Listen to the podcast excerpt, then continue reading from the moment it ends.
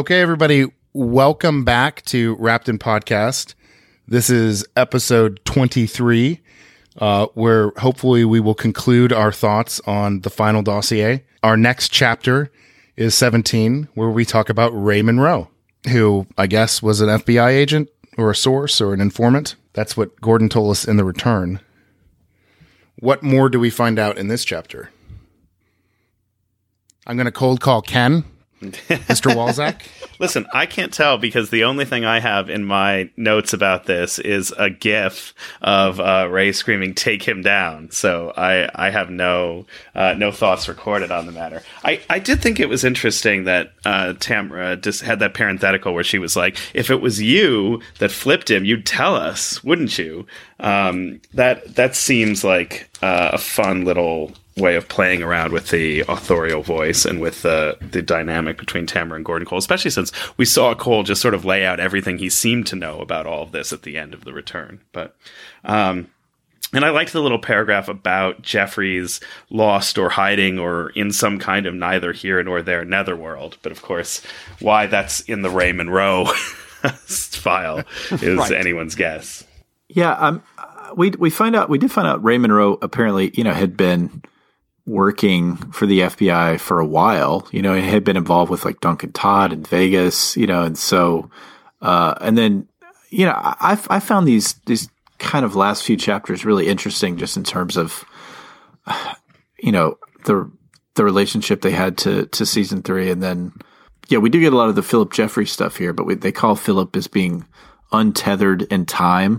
Uh, and that explains, you know, why Briggs hadn't aged and, Ray Monroe did believe that he was receiving these instructions from Philip Jeffries. And I think during this season, we were speculating that, I guess it's still sort of unclear whether that was Mr. C imitating Philip Jeffries. Uh, yeah. And then the Dutchman's gets a little bit of a, a, a backstory here. We find a, uh, when Monroe died, he had a matchbox for the Dutchman's Lodge, which apparently had been demolished in 1967, but it does seem like the kind of spectral roadside you know, kind of motel that we see is some sort of, you know, metaphysical version of the old Dutchman's Lodge in, in Western Montana. Uh, and then, yeah, I, I, I don't know. I, I, found it, I found it interesting. I like this little chapter. Uh, and then uh, I guess the other thing, I, I really like this paragraph, uh, and I think it had um, some bearing on the very, very, very last bit of dialogue uh, in in uh, episode eighteen. If Jeffries is still out in the ether somewhere, in the same way that Briggs was, lost or hiding in some kind of neither here nor there netherworld, could this experience be so assaultive and disorienting to the senses that one consequence is you're never completely sure exactly where or when you are? If we view Jeffries' behavior in your office in 1989 through this lens, uh, that's directed from Tammy to Gordon, his alarm at learning when he's there becomes perhaps more understandable. And then uh, she goes on to, and I think we'd speculated about this too when we had uh, the scene in which we saw kind of the black and white, you know, revert retread of the uh, Fire Walk with Me Jeffries sequence uh, in the new season, where uh, again Bowie's question, you know, to Cooper in 1989, who do you think this is there? I think I said, or maybe I can't remember who said it, was that we thought Jeffries at that point thought that he wasn't seeing Dale Cooper, but was seeing Mr. C, who he'd had some contact with. You know, is it is it future? Is it past? Um, so I, you know, for a relatively slight chapter, I thought there was some interesting uh, material in it, and I think we have to view that. You know, I think what happens to Cooper at the end of uh, episode eighteen when he's with Carrie Page back in this other version of Twin Peaks you know that he he's he's come untethered in time too, and this experience has been so assaultive and disorienting the senses that you are untethered in time, not sure where or when you are. So yeah, that's all I got to say about that. Who do we think Coop was talking to, or Mister C was talking to on the Black Lodge communication briefcase? I think we'd speculated Judy. A piece of wood in Argentina. yes. A Jeffries tulpa created by Judy or Mr. C. I don't know. I mean, Mr. C seems puzzled by the role of Jeffries yeah. and aggravated right, about it right. throughout. So it, the idea that he'd be pulling the strings seems unlikely. But no, I agree. I, I do think I that's something we speculated about at the time. But yeah, I I have to go back and rewatch all 18 hours at some point. More things what, will be. What revealed. happened in Twin Peaks: The Return? It's all it's all very hazy. Yeah, I mean, it's interesting to think about Philip Jeffries and like where when did he turn? Uh, he obviously had a fall at some point, and I guess the indication of that was when he called Albert and asked for information about that FBI agent uh, in Colombia. I, I think, Yeah. yeah, who who ended up getting killed, uh, which indicated that perhaps Philip was working with Mister C's cartel or something. I still, yeah, I still don't believe that. I still, I just sort of feel that he got in over his head in these, you know, whatever metaphysical waters, and then, you know, I, I feel like whatever ill he caused was probably not planned. You know, it was just kind of a, a consequence of him getting in over his head, and like you said, getting untethered in time. Right. Yeah. Okay, so I think we're to the final chapter now. Uh, we've we've arrived at, Today, uh, cha- Today. chapter eighteen today. Filed Today. under T for Under today. T for today. That's right. so yeah, we we find out that uh, Laura is alive, and Sarah ate the bug. Uh, those are the two primary revelations of this book and this chapter. well, not necessarily that Laura Palmer is alive, but is it, I believe the only boldface uh, in this entire book. Laura Palmer did not die. Oh, that's a good point. That's a very good point. Yeah, and that she had Jeff. disappeared instead of dying. Yeah, so it, it's unclear what's known about her, but it, it does say she did not die. Yeah. She was not murdered by her father, possessed by Bob. Yeah, I, I hate that so much. I just it's it's so awful. It's one of the examples of this book pinning down something that works kind of well in a visual aesthetic way in the show where we could talk about it and discuss dissect the different meanings and and valences and ways it could be taken. And when you're just like, well no, she didn't actually die and everybody's memory of her was wiped clean except ours, but not in other places, and and you can't be internally consistent with it. I mean, the the mucking about with the timeline. None of these other things would have happened if if Laura Palmer hadn't died. Not just because of like the butterfly effect, but because of the whole purpose of the first two plus seasons, which was to show us how a community is irrevocably altered by grief and all of these other things. So it was irrevocably altered. Like Shelley and um and Bobby never get together. Any number of things don't happen if she isn't killed at that moment. So it's it's completely ridiculous and not feasible. And the way that they're like, well, and then the microfilm just disappeared and it said something else, uh, is is frustrating for me in all the ways that I think Kyle and I hashed out when, when Yes. this when this first happened about mucking around with the time stream. So I want to talk about the Sarah Palmer stuff because I hate the Laura Palmer stuff. Well, let, let me before we Yeah. move on to that, let me add on the on the Laura Palmer stuff. Though you're right, Kim, we do get there on page 132 the official confirmation that the first two seasons of Twin Peaks have been undone uh, through part 17 of the Return. And what it reminded me of was the Doctor Who episode "The Waters of Mars," in which David Tennant's Doctor disobeyed the laws of time. He he altered the events surrounding a fixed point in time, and yet he failed to save the life that he intended to save. Ultimately, the river flowed in the way it was supposed to flow. Uh, and and just as an aside, the waters of Mars took place uh, at the research outpost Bowie Base One, for whatever that's worth. Yeah, that's that's that's great. That's a good episode of Doctor Who, and you know there, there's a comparison there between what the Doctor's doing there and what Kyle appears or Cooper appears to be doing Right. uh, in the Return. JR, JR, how did you feel about this? You know, because it seems like uh, Ken and Kyle did not like this. Uh, I kind of did enjoy it. I mean, I you know, I, I I don't know. I was just curious to see what, what you thought, JR, since I don't think you've weighed in on it. Yeah, well, I think on the one hand, I remember I, remember sitting on Ken's couch, uh, in as we watched the final episode, saying they just fucking retconned the entirety of season one and two. It's gone. It's wiped out. It never happened. Uh, and then as we continue to watch the rest of the episode, you know, that became ambiguous. But I'm fine with it if that's what they did. I think we're back to David Lynch and Mark Frost as vengeful auteurs, um, putting the knife in the original series. The problem that I guess I would have is if that were if that's what happened, if that's the answer to the return that Laura did not die, um, I'm comfortable with that. I'm less comfortable with this book saying that, I guess.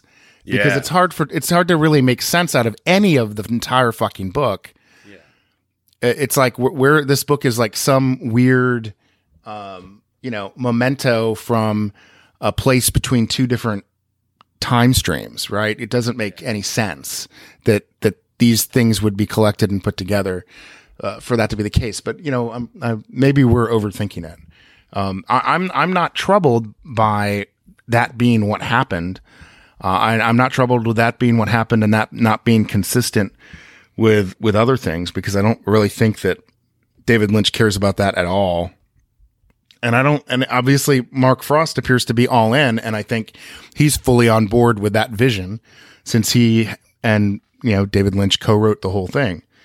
Um, but yeah, it's it's it's a it's a weird way to do it, and like the disappearing microfilms and stuff. That's just uh, that's a little tough. It's weird that he made it that concrete. Yeah. I think he could. I think he could have let that out in a way that was more subtle and and less sort of overdeveloped, Yeah. as I thought it was handled in the book. Yeah, and and I, I still don't feel like it wipes out, you know, as everybody else thinks so explicitly the events of season one and season two. I mean, that happened, but there was another timeline, and like I don't think this one necessarily replaces one. I mean, there's this quote. I was going to talk about this article later on, but I, I like this little paragraph, and the quote might work better here. One of my favorite things I've read about uh, the season since uh, it ended was from uh, guy Jonathan Foltz wrote a piece in the LA Review of Books a month or two ago talking about, I think it's about Lynch's late style, but there's this great little quote in there. I thought, Great. yeah. It's, it's a, it's a very it's a very good. Piece. Yeah, and, and he says here it's as though Twin Peaks Return takes place in a world where different versions of the same story are played out on an endless loop, performed by an often anonymous cast of characters whose lives only occasionally intersect, but whose absurdities and traumas never cease to echo each other in new, uncanny permutations. It is the world we know, but the names and the faces are wrong. More strangely, this feeling of something being wrong is the only compass, the only coordinates we have. Uh, and so I, I think it, it's more along those lines of like, um, it doesn't mean that those things didn't happen. They happened, but there's multiple versions perhaps of these characters. And it seems like, as he said, stuff like the traumas or these echoes of these kind of relationships, you know, it, it, it they, they those are what recur and kind of play off each other, as you said, in these kind of uncanny permutations. And I, I don't know, I like this kind of mist of forgetfulness, you know, kind of take uh, on the fact that Laura Palmer did not die and the fact that it's when you try to remember it too precisely, it's like something goes kind of cloudy and uh, you know, the town forgetting it. You know, I mean, it, it is very, you know, kind of back to the future. I also related it to the kind of, if anyone's familiar with the kind of Berenstein, Berenstain Bears alternate Yeah. timeline, Yeah. you know, kind Yeah. of controversies. I mean, it kind of reminded and me the of, Sinbad movie, right all those shit- things all those kind of right. little bizarre you know things like that where perhaps you know ourselves in an ancient you know in in in, in some future going back and, and retconning our own existences and memories as we as we uh, sit here uh, but it also kind of made a couple of things early on in the season correct because Leland in the lodge, I think is, you know, he says, uh, I did not kill anybody at the end of season two, I guess.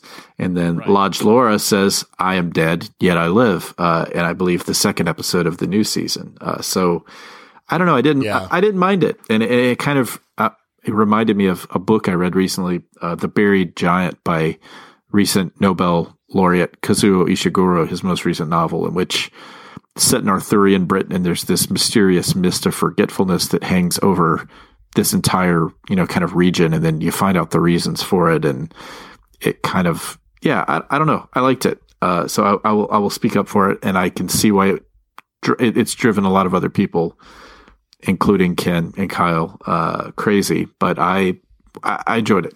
Jeff, I forgot about that essay um, what uh, and I can't remember if the essay made this point or if I'm making it or somebody else did. But the other thing that comes to mind is the movie Rashomon, the Akira Kurosawa Right, yeah. movie, uh, which uh, and I I, I, th- I swear that essay referred to it, so I'm not going to take credit for making the association, but um, that's a movie that involves multiple characters providing their own uh, subjective account of the same event, and it's all different. And you know, it's that's that kind of notion or effect is going on here. And I like I like your defense of of uh, of of what we see in this chapter of the book and, and this idea. I, I I like like I said I like it more as conceptually than I do like as it's actually laid out in, in the book. But Well, and I, I'll say, as someone who is with Ken on this, the way the way the two of you just described that, and particularly referring to the idea of uh, of it being, you know, several people's subjective take on it. You know, I know uh, in in our notes for for uh, the final dossier, uh, Jeff had pointed out that uh, some of the the Hornes and Hayward stuff sort of was reminiscent of what happened to the Compson family in in Faulkner's novels, The Sound and the Fury, and Absalom, Absalom, and of course, Absalom, Absalom is all about the fact that all these people have a different take on Thomas Sutpen Yeah, and on what his motivations were. And they're all working from different pieces of information. They're all working from different biases, and none of them really has the whole picture. Uh, but they're all getting at a piece of the truth that's that's integral to ultimately arriving at the right answer. And and although I realize David Lynch doesn't want us to be able to put the puzzle pieces together, I will say that I like the idea that there are puzzle pieces and that even though we can't ever make them all fit, they at least are there and we can get a more complete picture than we had before. Yeah, and it does seem, and to use JR's vengeful auteur phrase, it just seems extra vengeful, extra cruel and vindictive to take away the raison d'etre of the entire series. To, I mean, retcons are one thing, but to say, well, the the initiating event of this entire series is gone now, um, and and to leave behind a, di- a timeline in which all this other stuff somehow happened anyway just seems a bridge too far for me personally. It was a it was a good spirited defense though, uh, Jeff. I, I think it's easier to defend. Uh, Lynch doing it in the show than it is the way that Frost has to reckon with it in the book, uh, as I guess Jr. said. I would agree with you, uh, but I, I still felt like it was it was interesting that he he picked up that thread, and I yeah when I, I agree that Lynch I, the way it's done in the show is is is more interesting, more open ended, more audacious. Uh, but I also And weirdly, precisely because we get that very open-ended finale in the other dimension with um, the sex magic and everything, right? If they just sort of left it after the um, uh, Fire Walk with Me uh, recap and and Laura disappearing, it would have been more unsatisfying. Even though in the moment watching that last hour, we were like, "Wait, this is where we're going? Yeah. This is what we're doing? Driving?" well I, I have more to say about that later. I'll save it for my kind of final thoughts, but yeah. Yeah, I think very much from Lynch's perspective, in no way, assuming that what Jeff and, and I think is true, uh, do I think that David Lynch is saying, uh, you know, n- now it's time to pull out your Sharpie marker and black out seasons one and two. That e- e- vengeful auteur or not, I don't think he's doing that. I think he'd say those things exist and they happened, and now you have to think about the idea of that happening and that not happening at the same time, Yeah. time, not not wiping it out. Right. The same way that, you know, Bill Pullman existed, but then Balthazar Getty existed. Lost Highway. Right, You know what I mean? It's not it's not one or the Right. other, it's both and, yeah. So But right, but Lynch does a, such a better job of it than Frost because he has such a different toolkit. I mean, Lynch's version of it on screen is a lot like um, the Lost Highway thing. Frost's version is more like the Owen Wilson character in Royal Tenenbaums, who's like, uh, everybody knows that Custer lost at Little Bighorn. What my book presupposes is maybe he didn't. Now, I, I, I- I think that's good, but but I, I think of uh, Frost's version of things as more like uh, uh, Charlie, and it's always sunny in Philadelphia in the mailroom with his chart of connections, uh, pulling everything yeah, together. yeah. M- meme Charlie, yeah. I, I was also going to say, you know, I was reminded that, you know, I think Lynch never wanted to solve the mystery of who killed Laura Palmer. Correct. And what more kind of, you know, audacious way to finally get what you want by, you know, ma- making sure that she never died. Yeah, no That's the question. one way to never have to solve the mystery of who killed her. All right, Ken, let's why don't you fire up your Judy stuff? Okay. Uh, so a thing that I found really interesting was that we learn uh, not just that Sarah Palmer swallowed that frog bug uh, that swallowed the fly, perhaps she'll die, but uh, that her name is Sarah Judith Novak Palmer, uh, and Judy, of course, is is short for Judith. Uh, and I was very interested in the biblical slash apocryphal character of Judith. She appears in the apocrypha. Her story, people think, did not make it into the canonical Bible because there's a lot of overlap with Esther the story of Esther. But in the story of Judith, Judith is a widow. She's apparently the most beautiful woman in all the land. She lures an evil king into her web or likely into her bed with wiles, with her feminine wiles. This evil king Holofernes, she beheads him, carries uh, the head around in a bag, and they try to make her a hero, but like Cincinnatus, she rejects the honor uh, with the Israelites and goes back to her life as a humble widow. Um, that that description returns to her life as a humble widow is from a dissertation that I pulled up from 1994 by Peggy Curry. I want to give her credit, Peggy Curry of UMass Amherst, who has a really interesting survey of the biblical Judith in literature and art. She she calls it an intertextual cultural critique, and I like it quite a lot, especially this bit uh, from the introduction. Judith asserts herself and acts she had vision. She discovered right action and followed it through at great personal risk. She has no need to control or rule over others, though a natural leader of people end quote. And that to me is a fascinating like mirror image of Dale Cooper. If we're setting up Judy Jowday as an arch nemesis for Coop, then this character, this description of a character is is really a lot of things that Cooper lacks, right? Like Coop has vision, but he struggles with when to act and how to be most effective when he does. We've compared him in past podcasts to like uh, Mike Hammer or Indiana Jones and Raiders of the Lost Ark, where he's a protagonist whose decisions some sometimes fail to change anything of consequence or where things happen around him, particularly like Bad Coop trying to look for these coordinates in the uh, um, in the return, right? Um, and regular famous original Dale has people skills, but he's obsessed with like precision and control and prone to putting his romantic interests ahead of his professional responsibilities. Again, all by direct contrast to Judith, who's allegedly the most beautiful woman in the world, but is not interested in control and who saves her nation and then fades back into obscurity. Um, and there's there's a whole theory about how uh, the book of Esther made the cut and Judith uh, was relegated to the Apocrypha. And it has to do with the ways in which Judith uh, upends the usual hierarchies in uh, the Judeo Israelite society that's being described in these stories. And so um, I found a piece in something called Bibli- Biblical Archaeology Review that mentions, unlike Esther, who allows the males around her to carry out the violence on her enemies, Judith herself wields the sword, a sword that belongs not coincidentally to a man.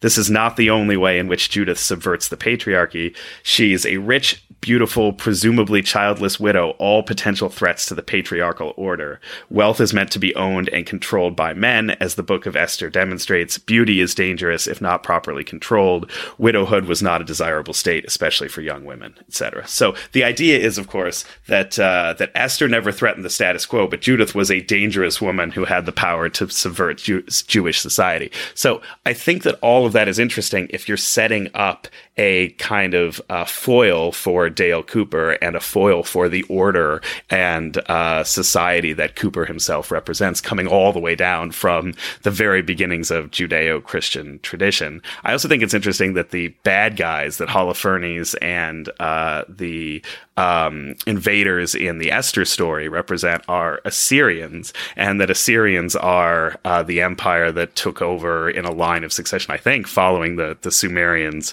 uh, with their um, uh, Anunnaki and um, uh, Utukku, right? So uh, the Babylonians came after the Sumerians, right? And the and the uh, and the Assyrians killed the Babylonians, I think. Right. right. Yeah. So, um, yeah. So I know. I, I think that the, the the biblical story and the history of Judith is, is fascinating when you try to um, overlay it with bits of both this mythical Jowday creature and uh, a, a a a dangerous threat to the patriarchy um, that can be contrasted with Dale Cooper.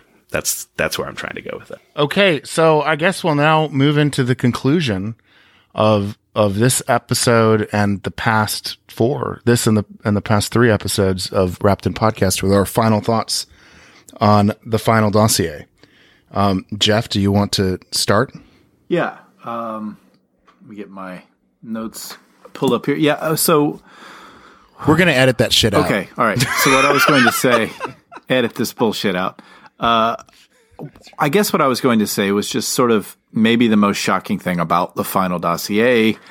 It's kind of on some level, as we've alluded to a few times, how relatively straightforward it is and how interested it is in tying up all these kind of narrative loose threads and even kind of very surprisingly like making reference to and making more explicit, you know, things from the, you know, the, the conclusion and making what was left implicit and open ended fairly explicit, uh, here. And so, but I, I was kind of saying if, th- if that's the most shocking thing to me about this book was how straightforward it was, perhaps the most interesting thing overall, you know, especially now that I've had a few months to think about it before I've rewatched it about Twin Peaks: The Return, is Lynch's director's refusal to kind of play by any linear narrative rules. You know, and I think that um, unresolved contrast. You know, I'm not sure if we. I, th- I think we often exaggerate the discrepancy between Frost and Lynch, but it's kind of inevitable, especially with the two books as evidence. Um, and it's a lot of what we discuss about the differences between, say, episode 17 and episode 18, the conclusion. Uh, and yet, as we've all pointed out, there are discrepancies between the timelines, and it's unclear if some of these ancillary works, like The Secret History, The Final Dossier, also The Secret History of Laura Palmer, the autobiography of Dale Cooper, and the Diane tapes, which are explicitly kind of uh, mentioned in the final dossier, and like you know, uh, doubt is ca- is cast upon their validity. Um, are they considered canonical in the same way as episodes season one through three are? Uh, in part, you know, I think the, that question arises because these discrepancies, and in part because, you know, I called him the Uber auteur Lynch wasn't explicitly involved with with these ancillary works, doesn't seem that concerned with them, and so I guess my question was, you know, in terms of what to do uh, with the book, it does seem to me in that straightforwardness, as I said, a different thing from uh, the most interesting thing about season three, which was that uh, refusal to play by any linear narrative rules. And so uh, I'll go back to that LA Review of Books article by Jonathan Foltz. And I think there's just a, a brief quote I'll read here where he's describing the style of uh, the of uh, Lynch's direction uh, in the new season. The new season challenges us most in the way it seems to undo the story it is telling, moving out of sequence and perversely out of rhythm, indicating a wealth of paths it has no interest in going down, spending long stretches of time in scenes that do not immediately further the plot, and jumping without warning from characters and locales we know to those we don't and never come to know. Uh, the result is a feeling of erratic, transfixing chaos. And then he says later on, uh, instead of the nostalgic recreation of a familiar form, Lynch gives us broken bits of what we love, collaged together in surprising, often baffling ways. The series rejects smooth pacing, narrative efficiency, and well defined character arcs. Plot threads are introduced and abandoned seemingly at will. Unexplained gaps in the story are the norm. The show plays inconsistent games with chronology running roughshod over narrative continuity. Uh, and so I guess, you know, kind of my um, larger question, uh, you know, uh, Frost. The the article also talks about the relentless encryption of narrative information in the show, and I think Frost plays along with this uh, in this more straightforward traditional manner in the book. But one thing I noticed on my third read through is that most of what Tamara Preston uh, offers up, especially in the final third of the dossier, when the laws of time and space as we understand them may not necessarily apply, is not as straightforward as I originally thought. It's actually speculative and presented as such. She mostly is just asking questions about things uh, and wondering about them instead of giving any definitive uh, speculations. So uh, I think we have to, in the end, I took the dossier as one likely interpretation of the events of the series, but not the definitive one by any means. We probably privilege it more because it's from Mark Frost, one of the two original creators of the show. Uh, and I think it helps point us towards some of the right questions and abstractions, perhaps. But I still think that the final meaning of the show is up to us. And I was reminded that uh, in one of the only interviews that he gave uh, about the season near the beginning of it, he said, "We should keep our eyes on the donut uh, and not the hole." uh, and I, and I think the difference that um, Major Briggs lays out in the Secret History about the difference between a mystery and a secret uh, is probably also of, of, operative importance. Those were some of my main th- thoughts about uh, the book as a whole. And as usual, whereas whereas Jeff is much more comfortable with with the abstraction, I, I feel the need just to force it into into a concrete shape. So uh, I'm always appreciative of Frost's efforts, even when uh, they're maybe not uh, not his best work. And so uh, uh, here now, if if no one has anything else they want to interject at this moment, I, I will present to you my grand Tammy theory from. Uh, from the final dossier. Um, to me, it appears very clear after reading it that uh, from the very beginning of the final dossier, uh, Special Agent Tamara Preston is telling us a story that is very different from the supposed uninterrupted narrative of her Twin Peaks travelogue. Uh, in the opening paragraphs of her interoffice memorandum to Deputy Director Gordon Cole, Tammy speaks of having been numb to the relentless passage and ravages of time and she equates herself with Major Garland Briggs. Uh, by declaring, I'm the archivist now. All of this is on the first page of, of the final dossier.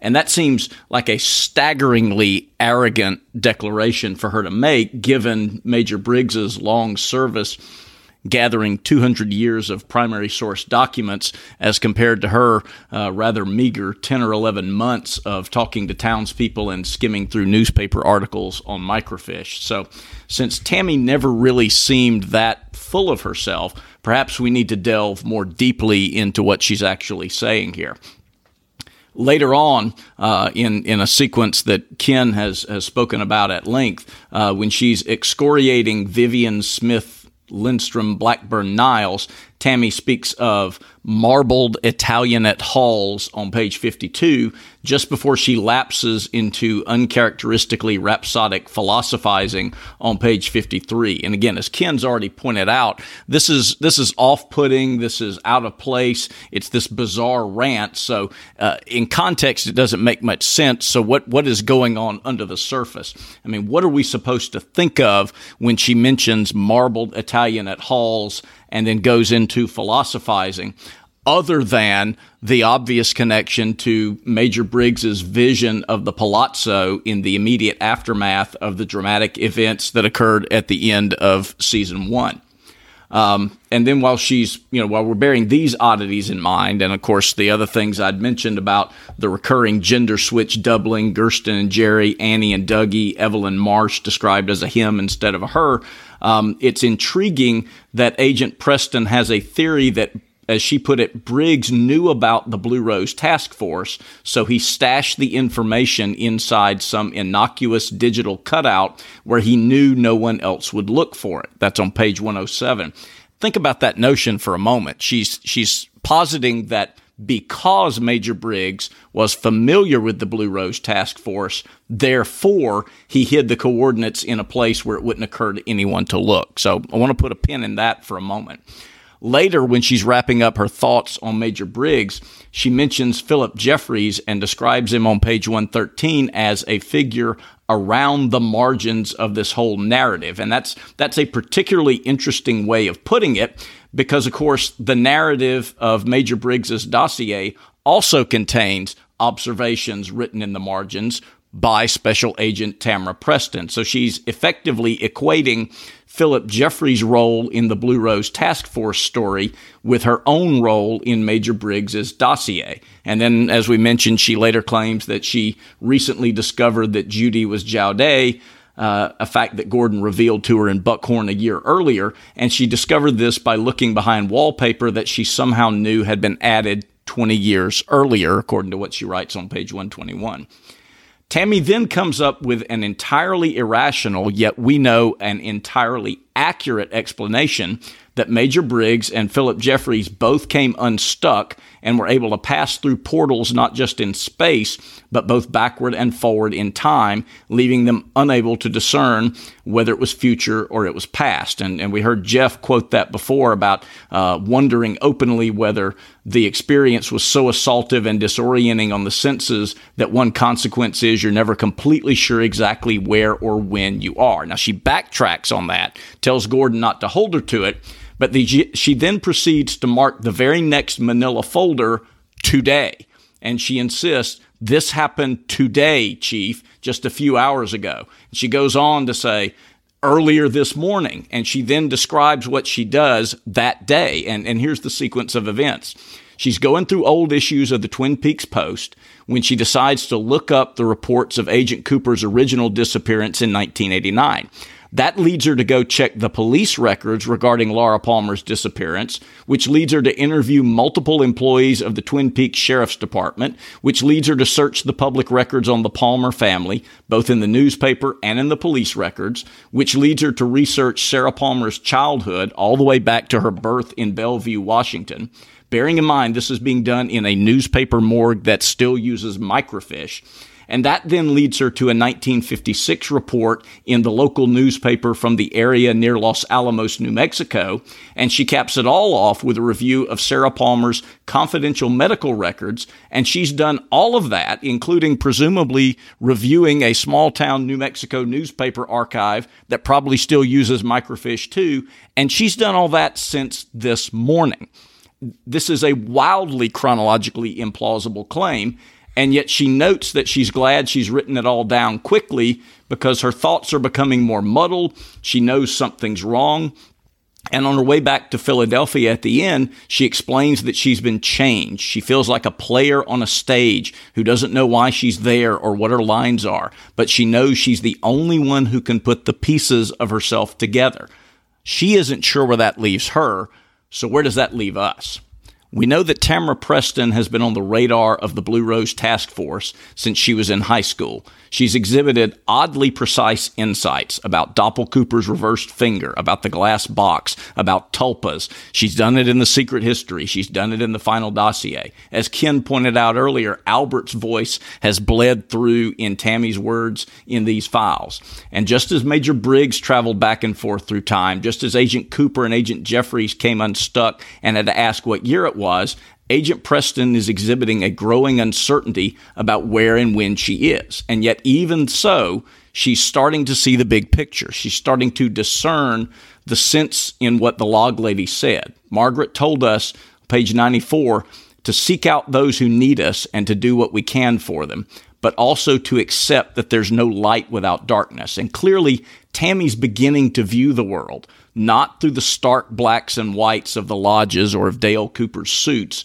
She's seeing it instead with a clarity of vision as a constant interplay of both light and shadow requiring unending vigilance. And you see that in the language of what follows in the last pages of the book. As she's returning to Philadelphia, she's talking about the penumbra fading. She's talking about staring into this darkness. She's talking about being determined never to look away. You know, she, she looks back to uh, Margaret counseling that when a dark age comes, hold the light inside. And that's what she's committed herself to doing. She says she feels like she laid her hand on a third rail. She perceives a tale of sorrow and suffering lit by flashes. She sees light shining in my eyes. She knows something lurking in the darkness could put out the lights for good. She's determined to keep all my senses wide open to the here and now. And, and she hopes to meet Margaret someday and in the chapter titled Final Thoughts, Tamara Preston certainly echoes Margaret Lanterman's own final thoughts, which she gave to Deputy Hawk the day before she died, when she wrote, This truth I know as sure as the dawn. Darkness will always yield to light when the light is strong. And Tammy knows this is true. She knows her experience has strengthened the will to live, as she should, dedicated to the proposition that we mustn't give up ever. And I think the conclusion that we have to get to is she is the archivist now. She is the one who occupies the same margins as Philip Jeffries. Her unconscious mind, I believe, is the place where Major Briggs hid the truth where no one would think to look for it. She's the latest Blue Rose Task Force member to be sliding through time, but she's the one who's remaining tethered to the here and now. She's the one who remembers what's been lost and who accepts the darkness, yet helps those she can by continuing to hold the light inside. And so I, I think actually, as as much as I dislike parts of this book, as much as I dislike Chrysta Bell's portrayal of this character, honestly, uh, to to address some of Ken's concerns that he's raised about uh, about fridging and things of that nature, the treatment of women, particularly in this book. Honestly, in a show that has always been centered on men finding the missing pages penned by a silenced woman. It's Tammy, the illuminating author of the indelible written word, rather than the unreliable reporter recording untrustworthy tapes who is capable of shining a light on the missing Carrie Page. In a show that's been too focused on white knights tilting at windmills while riding to rescue damsels who've decided for themselves how they're going to deal with their own distress, it was Diane who set Doppel Cooper up. It was Lucy who shot Mr. C down. And it's Tammy who holds the key to bringing the good Dale back to the world in which he belongs. So the answer to how's Annie is I'm fine. And the answer to got a light is yes, she does. Wow. Yeah, that's fantastic. Damn. That's great, Kyle.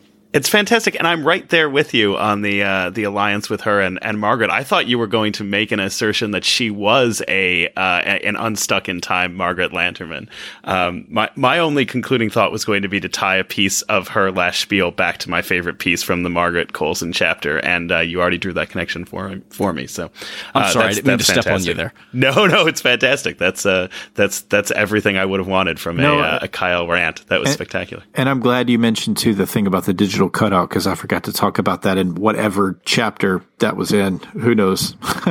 uh, but I really like that idea that Briggs had hidden in like plain sight in the same way that he hid, you know, his little, you know, magic whistle thing uh, in the, you know, his his recliner in his living room. But like, I, I thought that there might be something where you know, the, the coordinates, you know, would have been hidden, you know, in like something that we saw in the show, you know, at some point, just like in plain sight like that, or like something you would see on the main page of like the Blue Rose Task Force, you know, like login or something like that. So, um, but yeah, but I, I like what you did with that even better, uh, than, uh, my speculation, Kyle. That was great. Like I say, I have to make it make sense to me, so I have to make this crap up.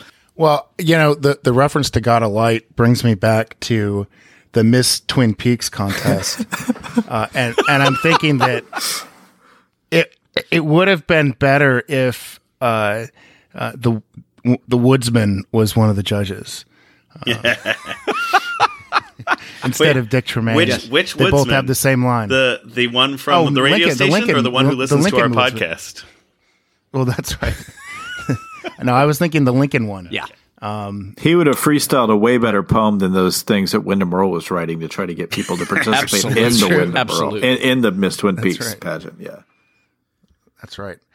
Well, uh, I, I, think we can tie it up. I think we're done. Um, unless there's any any final final extra final thoughts that anybody wants to add. My extra final thoughts is that if you do own the final dossier, make sure you don't miss the super freaky thing at the very end after all the text, which yes. is uh, I, th- I, think it has superimposed has Bob, the Lincoln Woodsman you just talked about, the gotta light guy, and that super creepy.